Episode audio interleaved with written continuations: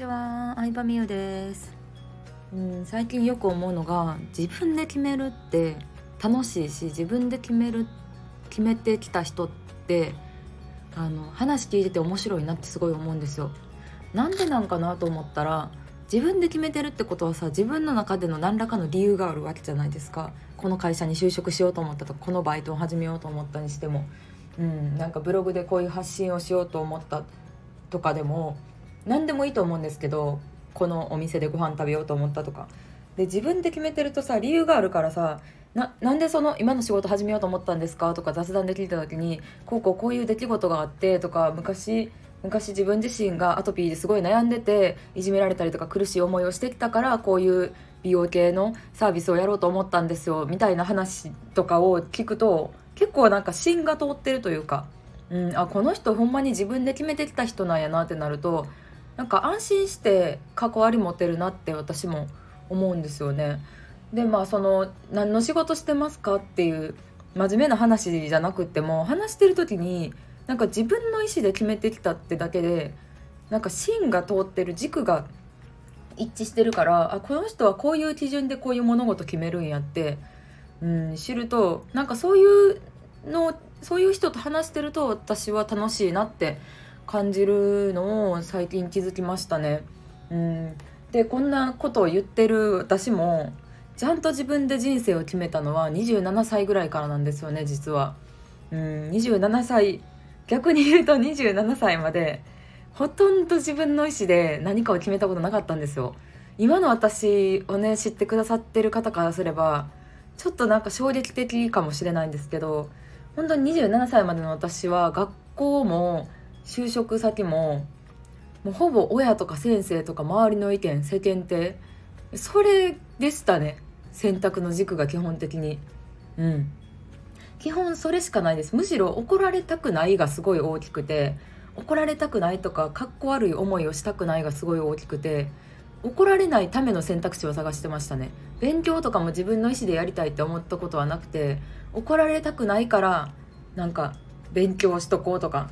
うん、部活頑張るんじゃなくて勉強しとこうとか。あとは何だろうな。世間世間体ですね。大学も一応あの理系の大学出てるんですけどそれもなんか理系から文系って言ってるんですよ。ででも文系から理系就職は難しいって言われてだから理系の方がなんか潰しが効くんじゃないかみたいな。理系女子の方がすごいと思われるんじゃないか。みたいなんで選んじゃってましたね。大学受験っていう結構ね人生の岐路だと思うんですけどそういうのですら私は自分の意思が全くなくてもう周りどれがすごいと思われるか。なのでだから就活もうまくいかなかったんやろうなって思います。今から思うと。うん。でバイトも塾のバイトしてた3年半ぐらいしてたんですけどうん。まあ塾のバイトしたらすごそうに思われるんじゃないかみたいな。もうそんなんばっかりでしたね。うん、でまあ今それが吹っ切れて一般的にはちょっとバカにされてるような YouTube とかをややるぐらいまでまあなんとかね完璧ではないですけど自分の意思で決めるっていうのに吹っ切れたタイプ後天的になんですけど、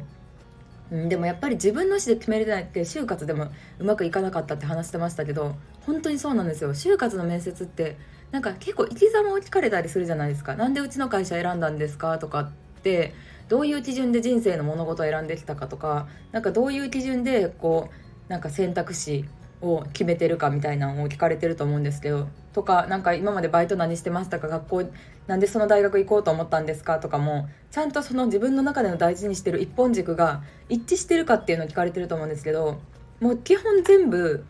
親からよく見られたい世間体からよく見られたい怒られたくないが原動力なんでもう理由がないんですよね何にも。だからもう典型的なダメタイプで就活のそういう面接マニュアルみたいなのを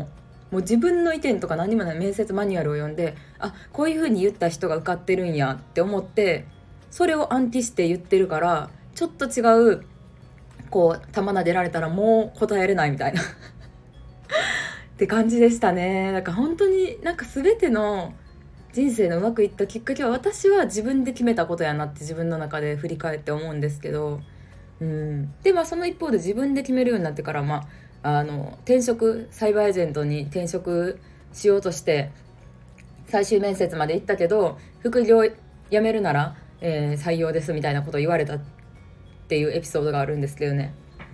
でもそのサイバーエージェントの面接でじゃあなんであの新卒の就活うまくいかへんかったのにあの転職の面接うまくいったんかって言ったらもうブログやってた話をメインにしたんですよその時は。副業の話をメインにして。